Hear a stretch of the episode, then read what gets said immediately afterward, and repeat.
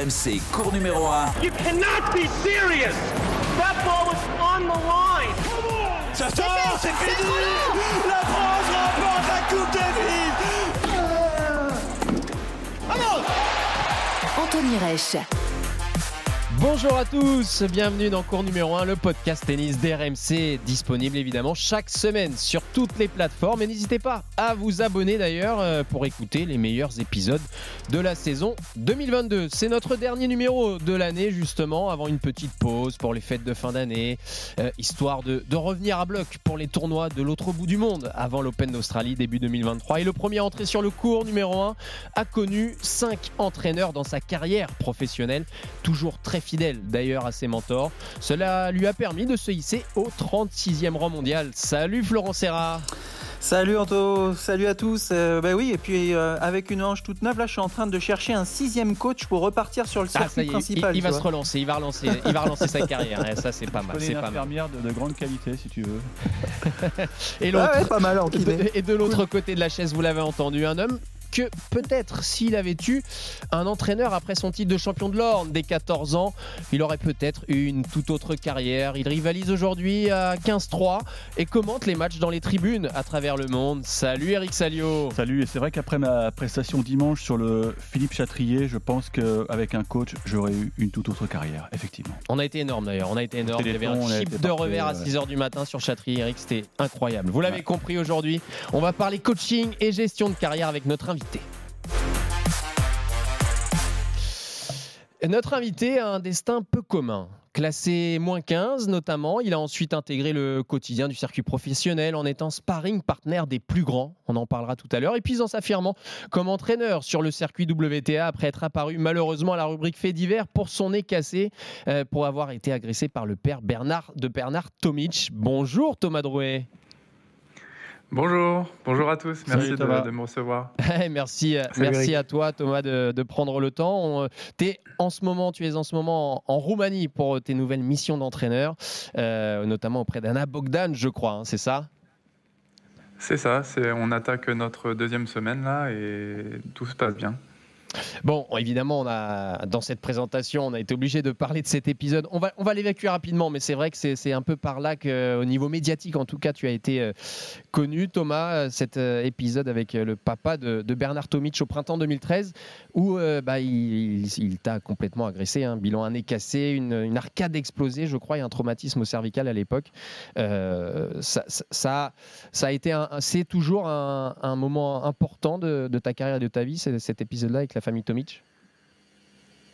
Bah, en fait, on, m'en parle souvent, même souvent, on, me relance un peu sur le sujet quand on parle des parents euh, dans le tennis et tout ça.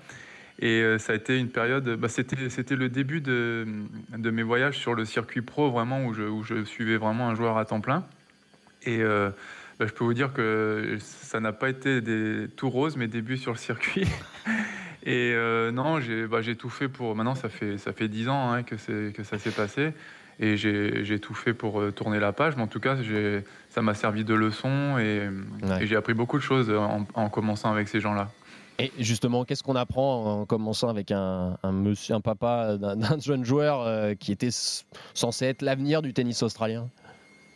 Qui ne l'est plus vraiment Bah, surtout, j'ai appris à, à, à- à ce qu'on ne me manque pas de respect. C'est pas parce qu'on paye son entraîneur ou qu'on est sparring ou quoi que ce soit que ça vous donne le droit de traiter les gens euh, d'une mauvaise façon. Donc ça, c'est la première chose que j'ai fait. Et à, partir de ce moment-là, j'ai gardé cette ligne de conduite. C'est que dès que je sentais que qu'on ne respectait pas ou que voilà, il y avait il y avait ce genre de problème dans l'équipe, j'ai pas hésité à prendre mon baluchon et, à, partir parce que voilà, c'est bien beau d'être faire partie des meilleurs joueurs du monde et tout, mais il y a des valeurs quand même et surtout, dans le sport, on doit générer certaines valeurs et auxquelles je tiens. Et voilà, une- c'était une de mes lignes de conduite maintenant.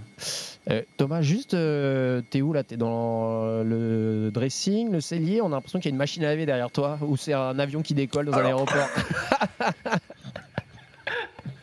Vous l'entendez? Oui, un petit peu. Ah, oui, ah oui. C'est un A320. C'est la femme de, ch- c'est la Voilà. femme de chambre. Attends, il y a des beaux A320. hôtels en Pourtant, WTA. je suis, je suis- je suis dans un 200 mètres carrés là, je comprends pas pourtant. Ah voilà, ça y est, c'est bien. On t'entend fort et clair. Parfait. Euh, mais c'est vrai que euh, le, pour- après on, on passe à autre chose, mais c'est vrai que le papa de Bernard Tomic il était quand même spécial avec son fils. On a toujours entendu qu'il Ah bah oui, faisait un peu tout et n'importe quoi avec les balles, les des- raquettes. euh. J'ai assisté à des scènes, je vous jure, enfin, on avait du mal à me croire quand, j'ai partagé mon histoire un peu sur dans un journal australien. Euh, quand je voyais, j'ai vu le père fracasser des raquettes contre le mur, j'ai vu le père donner un coup de poing à son fils. Mais malheureusement, le fils, bon, il avait Il avait euh, 20 ans à l'époque, 21 ans. Il était complètement sous l'emprise euh, de son père.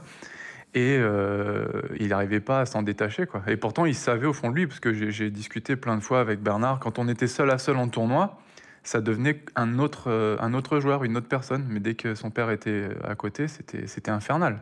De la pression, mais pour des trucs euh, qui n'avaient pas de sens, en fait.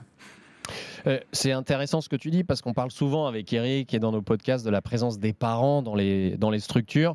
Euh, tu as entraîné beaucoup d'autres joueuses derrière, Timea Babos notamment, Kyung Wang. Euh, c- Ils peuvent être nocifs à ce point, les parents, parce qu'ils s'adjugent peut-être plein de droits qu'ils ne devraient pas avoir parce qu'ils sont pères de leur fils ou fille?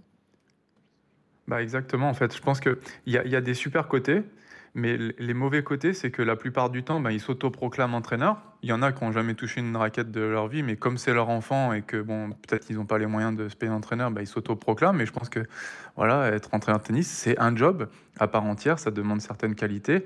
Et, une des choses euh, qui, est- le plus terrible, c'est qu'en fait, ils ont, ils ont l'expérience qu'avec leur enfant. Ils n'ont jamais coaché d'autres joueurs, donc Mhm. d'autres personnalités. Ils n'ont jamais dû s'adapter à, à des spécificités, spécificités de jeu, par exemple.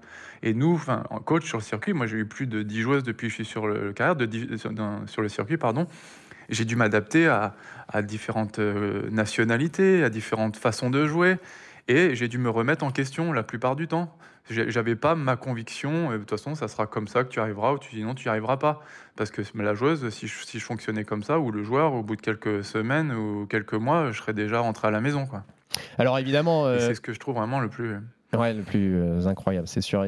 Mais on va dire, grâce à cet épisode euh, qui, a quand même été assez médiatisé à l'époque en 2013, et bien der- derrière, euh, euh, un peu avant 2013, et bien derrière, il y a évidemment cette magnifique expérience, et c'est là que cette, cette on va dire, ce- cet épisode et cette, cette, ce pendant de carrière de sparring décolle vraiment, et puis après il y aura la carrière de, coach derrière, cette, cette magnifique expérience avec Marion Bartoli, et qui amène Marion euh, au titre à Wimbledon.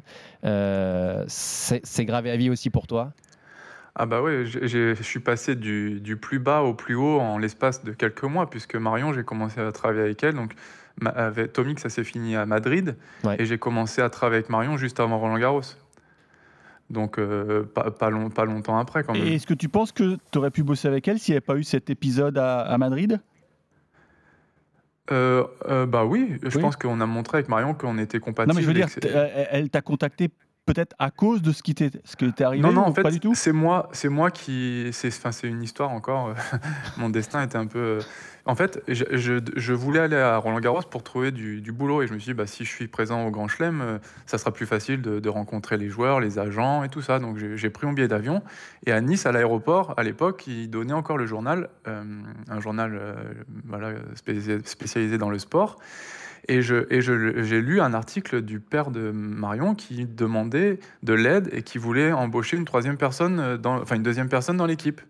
Et en fait, euh, bah voilà, j'ai réussi à avoir le numéro de Marion et je l'ai appelé, je lui ai dit. Et le lendemain, le lendemain, j'étais à côté de Roland Garros en train de faire un test avec elle. Et c'est parti de là en fait, grâce Ah, à cet article que j'ai lu. C'était un peu les petites annonces en fait.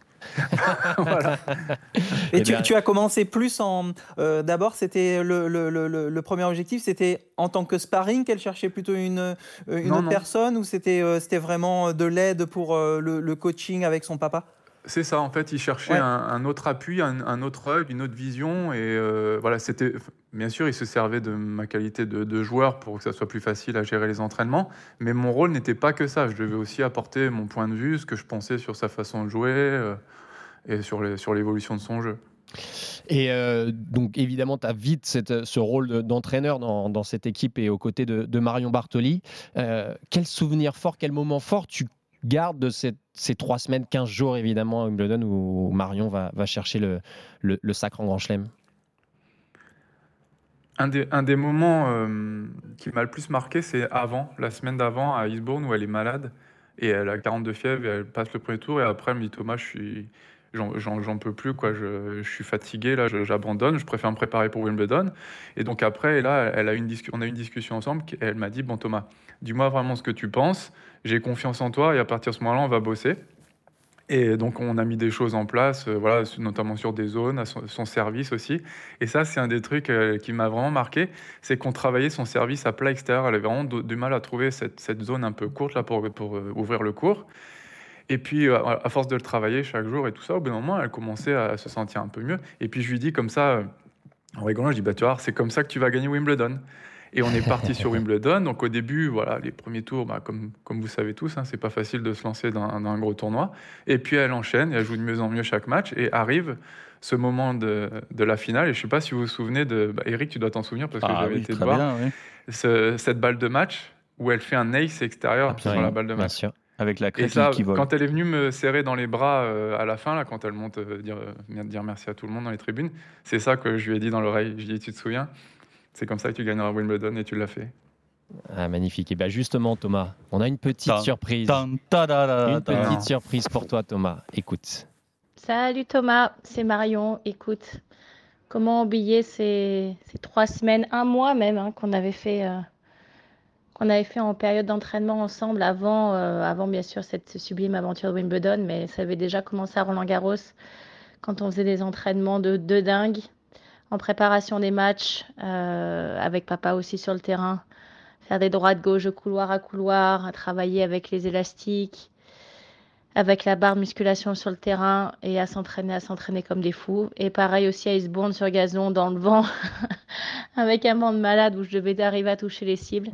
Et puis finalement, cette sublime aventure, euh, aventure humaine aussi et surtout, avant tout, Bien sûr, le résultat est arrivé au bout, mais ce que je retiendrai aussi de, ces magnifiques et sublimes 15 jours de Wimbledon, c'est ce qu'on a vécu au quotidien ensemble. Ces fous rires, euh, ces sketchs des inconnus que je connaissais par cœur. Et puis, bien sûr, ce, jour de préparation de la finale, ce samedi 6 juillet 2013, où euh, tu étais au filet, je te bombardais dessus avec les élastiques et, euh, et puis cet œil sur la balle de match. Écoute, J'espère que ça restera un grand moment pour toi comme ça l'a été pour moi. Et puis, euh, ça aura été euh, encore une fois 15 jours passés ensemble qu'on qu'on partagera jamais. Mmh. Allez, bis Thomas. J'espère que tu vas bien en ce moment en tout cas. Et Thomas, la clé, c'est les sketchs des inconnus en fait dans ce titre de Wimbledon. oui, la, clé, c'était bon, bah, surtout euh, la, bonne entente. Et puis elle se sentait libre et heureuse en fait. elle était épanouie pour jouer son meilleur tennis. Mais ce que je trouve incroyable là, dans... je savais pas du tout que vous allez me faire écouter cette magnifique surprise. Et en fait, on je me rends compte de ce que, ce que je vous ai dit juste avant, c'est ce qu'elle vient de redire aussi. Mmh, exactement. On a vécu les, mêmes choses au même moment, c'est fantastique. Quoi. Et c'est vrai que cette histoire avec Marion, euh, c'était le début de ma carrière de coaching sur le, circuit. Ça m'a fait connaître euh, chez les filles. Et euh, c'est sûr que on, ne gagne pas un grand chelem euh, tout le temps. Bah, ça fait dix ans que voilà, ça n'est pas arrivé en tout, pour ma part en tant qu'entraîneur. Donc, euh, c'est sûr qu'on s'en souvient toute notre vie. Oui, Florent, euh, juste une, petite seconde, Eric. Florent, justement, quand il y a l'alchimie comme ça avec un entraîneur, toi dans ta carrière, c'est pareil. tu as dû le connaître aussi sur des, victoires en titre ATP. Ça, change tout sur une quinzaine, sur, sur une tournée de tournoi? Ouais, ça change tout. C'est vrai que c'est euh, bah, ben, bien sûr de bien s'entendre avec la personne. Je me souviens euh, d'Adélaïde aussi que j'avais remporté euh, avec, avec Rod Gilbert où au début de, de, la semaine je sentais pas grand chose et, et, en sortant du match il me dit allez viens on va aller retaper on va aller retaper des balles. On on s'entendait vraiment bien. Il connaissait aussi un petit peu le haut niveau. Je pouvais taper avec lui quand je jouais un gaucher, en l'occurrence au premier tour, ça avait été Michael Laudra, de qui j'avais un petit peu peur pour son style de jeu. Bah, tu vois, il savait exactement ce qui allait me gêner. Donc, euh, bah, on a travaillé beaucoup de slices de revers sur, euh, sur cette semaine. Et puis, bon, on s'entendait bien également, comme ça a été le cas aussi euh, quand j'ai gagné mon premier titre avec Jérôme Potier en, Roumanie, justement, où là, tactiquement avec GG c'était plus simple mais on avait on partageait d'autres choses au, au niveau au niveau prépa au niveau physique au niveau attitude c'était beaucoup moins aussi tactique et prise de tête et c'était plus sur du laisser faire et vas-y t'es fort et il savait aussi te mettre en confiance. Et c'est vrai que cette ces, ces, petites choses qui passent, cette bonne ambiance qu'on a, pas seulement quand on travaille, mais quand on, on rigole ensemble, on a le respect de la personne, mais aussi on passe de, super moments à côté. Et, je pense que c'est super important pour cet équilibre, comme disait aussi Thomas. euh, Et, euh, euh, et c'est vrai que je, garde de bons souvenirs avec tous les entraîneurs que j'ai eus. En tout cas, moi, c'était un peu spécial parce que j'étais à Roland-Garros et au Centre national d'entraînement. Donc parfois, on changeait un petit peu, mais j'ai toujours gardé de bonnes relations avec ces entraîneurs. Thomas, j'ai enfin, deux questions en une. Euh, tu tu n'étais pas avec Marion quand elle annonce la fin de sa carrière, hein, on est d'accord. hein, euh, Si, si. si, à Cincy, tu étais, là-bas? Et ouais, oui, j'étais là. Ah ouais, d'accord. ouais, J'étais là à la Bah, sortie alors, du première match. euh, question. à Alors, 11 heures voilà, bah, c'est intéressant. Comment toi, tu as vécu la chose? Est-ce que tu l'avais senti venir? Et ensuite, quel a été ton, ton CV Parce que moi, j'ai une question qui me brûle les lèvres. Là, c'est pas dans le- Les Inconnus, c'est l'autre film. C'est les. les- J'ai oublié le nom. le- Les trois frères. Non. Ça me brûle me- la langue. Voilà, ça me brûle la langue. Euh, c'est Les bronzés. Les bronzés. Les Merci euh, Flo.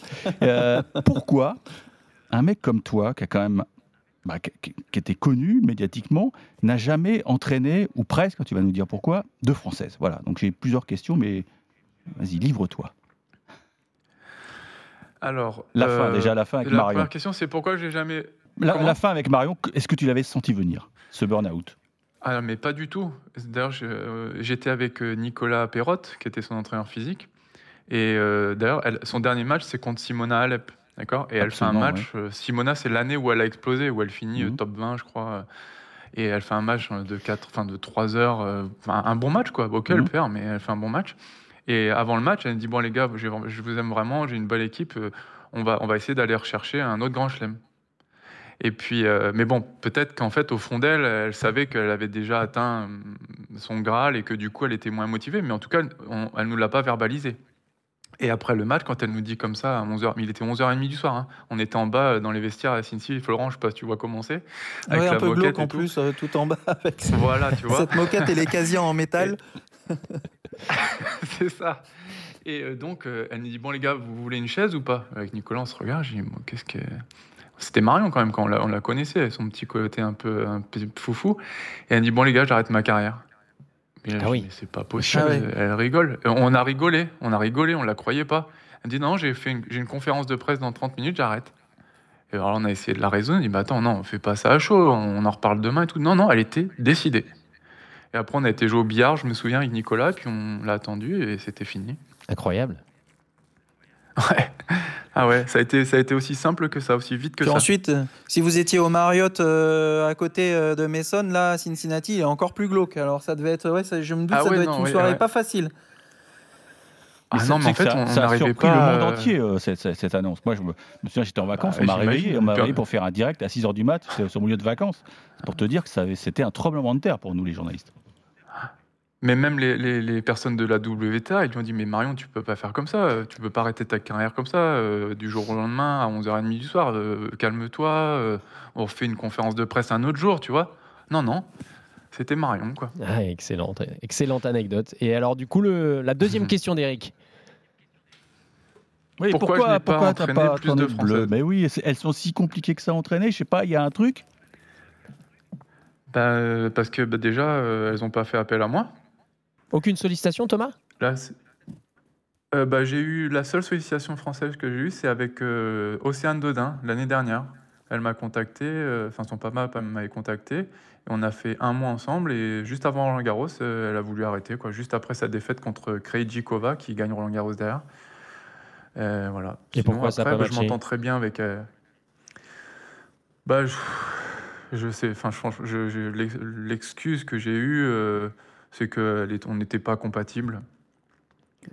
Voilà, donc. euh, Est-ce que le- la façon aussi de bosser peut-être des joueuses françaises, elle est Mhm. si différente même si bon, tu, tu- tu as une courte expérience avec Océane Donin, mais est-ce que c'est si différent d'autres joueuses? Tu as, tu as encadré Timea Babos, euh, Kyung Wang, etc. Il y a, il y a vraiment euh, un mode de fonctionnement différent? Bah, en fait, euh, moi j'ai travaillé qu'avec des étrangères. hein. Les- la seule, voilà, Oui. comme vous avez dit, c'est Marion et Océane pendant un mois, mais donc plus de 10 ans de carrière fait qu'avec des étrangers. Et j'ai beaucoup appris, notamment dans la, la discipline au quotidien, l'exigence. D'accord? Pas de la perfection, mais de l'exigence dans, dans, Du très haut niveau. dans l'effort, Mhm. dans, dans vouloir, voilà, de tout vouloir, tout ce que je peux contrôler, tout ce que je peux faire à fond pour mon job, je le fais. Et moi, je suis quelqu'un qui est, qui est honnête. Si elle fait un, mauvais entraînement ou si elle se bat pas en match ou si un truc, je vais pas aller lui chercher une excuse. Je vais dire non, mais là, t'as- tu t'es mal comporté, tu t'es pas battu ou, enfin, ou peu importe. Et je pense que bon, le, voilà, le, le système français n'aime pas trop euh, qu'on les brusque un peu comme ça. En tout cas, les filles. Les garçons, je pense que je, je connais pas trop. Ouais. Mais, euh, voilà, Mais c'est- tu, sais qu'il y a une Française là qui cherche un entraîneur. là. Elle a gagné euh, le Masters il y a pas Qui? longtemps. Il y a une Française qui cherche un entraîneur, hein, Caroline Garcia. Tu veux qu'on donne ton Bah, numéro elle, ou pas elle en non a déjà un. elle, en a, elle, elle en a déjà un carreau d'entraîneur. Il est toujours là. Son papa? Bah oui, elle le dit bien. Il est jamais justement. Il est devenu manager, nous a-t-on dit. Oui, il a pris Ouais, du mais-. J'ai Ouais. une question parce que c'est vrai qu'Océane était avec son papa. Euh, bon, Tommy, c'est particulier. Euh, Est-ce que euh, Marion avait son papa, mais qui avait sa méthode de travail, mais qui restait quand même ouvert, connaissant Walter, et, et, et quand même à Mhm. l'écoute d'aller prendre des infos à droite, à gauche, pas fermé. C'est pour ça aussi qu'il a fait appel à toi et je sais que ça s'est super bien passé. Est-ce que tu sens cette différence entre les joueurs étrangères où les, les parents sont peut-être un petit peu moins présents pour certaines sur celles que tu as eues là et euh, en, en France aussi, où ça, ça a été un petit peu différent avec euh, les joueuses que tu as eues ou d'autres expériences?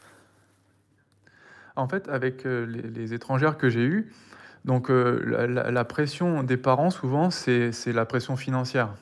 D'accord? Donc, euh, en fait, c'est des familles euh, parfois qui misent tout sur leur enfant. Et moi, en fait, j'ai tout le temps été ju- été jugé par rapport à. enfin, en gros, il me disait voilà, bah, t'entraînes ma fille, si tu as des résultats, ben, c'est bon, sinon, bah, tu seras viré, en gros. Et c'était aussi simple que ça. Ils, me dit, ils, Ouais. ils attendaient que je fasse mes preuves, Ouais, que je cash. montre que la joueuse, le père de Timéa, le père de Timéa, par exemple, il m'a dit, droit dans les yeux, il m'a dit, tu sais, euh, moi, je te, je te laisse faire, mais as, en gros, tu as six mois, un an pour montrer euh, que, que tu es si bon que ça. Et bon, Timéa, elle, elle- a fini 25e mondial, et au bout d'un moment, il n'y avait même plus à discuter. J'ai fait mes preuves, ils avaient confiance en moi, et c'est terminé. Mais ça, c'est super important euh, parce que euh, bon, je prends, moi, mes parents, mon, mon père jouait un peu au tennis, m'a appris, euh, et il y a toujours eu un petit suivi avec les entraîneurs, mais quand on était sur le circuit, après, bah, il y avait de temps en temps un petit relais, un petit avis, mais ça s'arrêtait là, et ils avaient une confiance aussi en nos entraîneurs, et à un moment donné, ils laissent faire. Et c'est vrai que ce que tu dis là, c'est important. C'est à un moment donné, euh, bah, voilà, t'entraînes ma fille, mais t'es son coach. Nous, on reste aussi à notre place. On peut dire un petit quelque chose, partager avec toi, donner un peu notre avis, mais ça s'arrête là. Et je, je pense que cet équilibre, il est, il est très, très important et il est à trouver aussi au départ parce que sinon, comme tu, tu le disais, je pense que ça peut partir aussi en vrille rapidement, quoi. Bah ouais. Et souvent, c'est ces papas entraîneurs là, ce que j'ai remarqué, qui sont persuadés qu'ils connaissent tout et qui vont même aller s'appuyer sur des théories farfelues biomécaniques pour justifier euh, la, la- la façon de- d'imposer, de, de jouer à, à leur fille.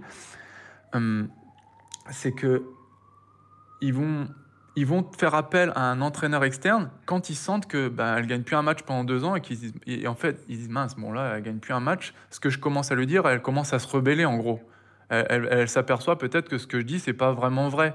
Et donc, ils vont chercher un appui externe. Le gars va arriver ben, un peu comme ce qui s'est passé avec euh, Caro. Euh, son entraîneur, le nouvel entraîneur est arrivé, il a apaisé un peu les choses.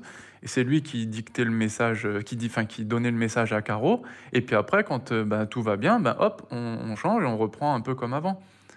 Mais voilà, il n'y a pas en fait, il y a pas un vrai changement de fond. On laisse pas faire l'entraîneur. C'est on prend un nouvel entraîneur, mais c'est lui qui, qui fait le pare-feu en fait.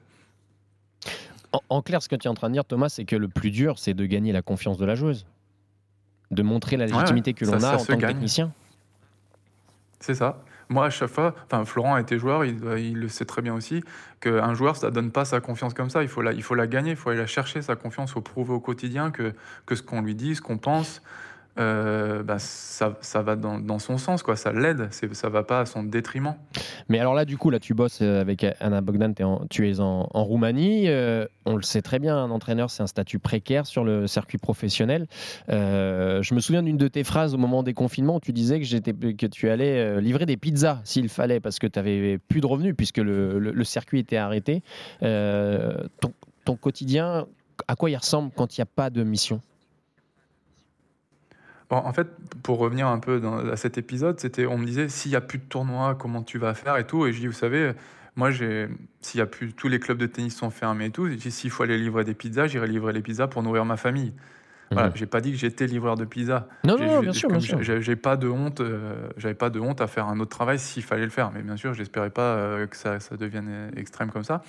Mais en fait, euh, c'est ça qui est très dur dans le tennis, c'est que les, contrairement au foot où ils ont des contrats ou s'ils sont licenciés, ils touchent quand même des comment dire des, des dommages et intérêts. Nous, les, les coachs au tennis, on peut les contrats souvent ça veut rien dire. hein. Moi, j'ai travaillé avec euh, avec une chinoise. Qu'est-ce que je vais faire Comment je vais faire pour aller euh, faire valoir mes droits en Chine, par exemple, ou si je travaille avec, euh, enfin, avec- et donc en fait, les joueurs en profitent et parfois ils peuvent faire des, faire des choses pas bien, ceux qui ceux qui sont pas bien éduqués. Mais voilà, donc ce qui- est très dur en fait, c'est ce moment où on rentre à la maison et on ne sait pas quand on va nous appeler. Je l'ai vécu hein, là, il y a pas longtemps. Y a, quand j'ai arrêté, de travailler avec Jacqueline Christian il y a deux mois, c'est moi qui ai pris la décision. Je savais très bien où j'allais, mais quand je rentre chez moi, je me dis bon, ben, est-ce qu'on va m'appeler dans deux semaines, dans trois mois, dans six mois? Et c'est ça en fait qui est un peu dur à gérer. Mhm. Ouais, L'incertitude Mhm. du, du lendemain. Alors Thomas, on, on- on voulait aussi euh, échanger avec toi dans cet épisode de, de cours numéro 1, parce qu'on a beaucoup parlé de, de gestion de joueuses, joueurs, de- d'entraîneurs, de, de coaching, etc. Parce que tu es en train de lancer un, un projet de jeu qui s'appelle Tennis Cards Challenge. Euh, Explique-nous en quoi ça consiste. Alors, je suis vraiment très content de pouvoir euh, présenter ce jeu-là parce que ça fait deux ans maintenant que, que j'ai commencé à le, construire, à le peaufiner, à le, mettre en place. En fait, pour vous raconter un peu la petite histoire de la naissance du jeu, moi, je suis quelqu'un qui est quand même aime bien quand j'arrive euh, sur un entraînement ou sur une semaine d'entraînement, j'ai tout préparé en avant, j'ai un cahier où je note l'exercice et puis bon, bien sûr après j'adapte en fonction du joueur, en fonction de son état et tout. Et euh, là, un soir, j'étais, ben, j'avais repris à travailler avec Timé Babos et j'étais en Hongrie dans ma chambre d'hôtel. Et je me dis, comment est-ce, quels exercices je peux arriver à mettre en place pour apporter euh, toujours euh, ce, comment dire, cette exigence, mais aussi euh, un peu de fun? Et en fait, je me suis dit, pourquoi pas essayer de trouver un exercice où je regroupe un peu toutes mes façons de, mes techniques d'entraînement. Donc après, je suis parti sur un thème qui s'appelle Hot Shot, qui va mettre en fait en valeur un coup. Mhm. Ça, on l'a tous fait. On a, nos, nos entraîneurs nous les ont tous fait mettre en place. Par exemple, on fait un tie break et on dit à chaque coup droit gagnant que tu vas faire, ça, sera, ça, te rapportera deux, ça te rapportera deux points, par exemple. D'accord? Pour forcer le joueur à prendre des risques avec son coup droit. En fait, donc, tout ce, ce thème-là rassemble un peu tout ça, tous ces, ces coups euh, qui, qui vont être mis en valeur technique.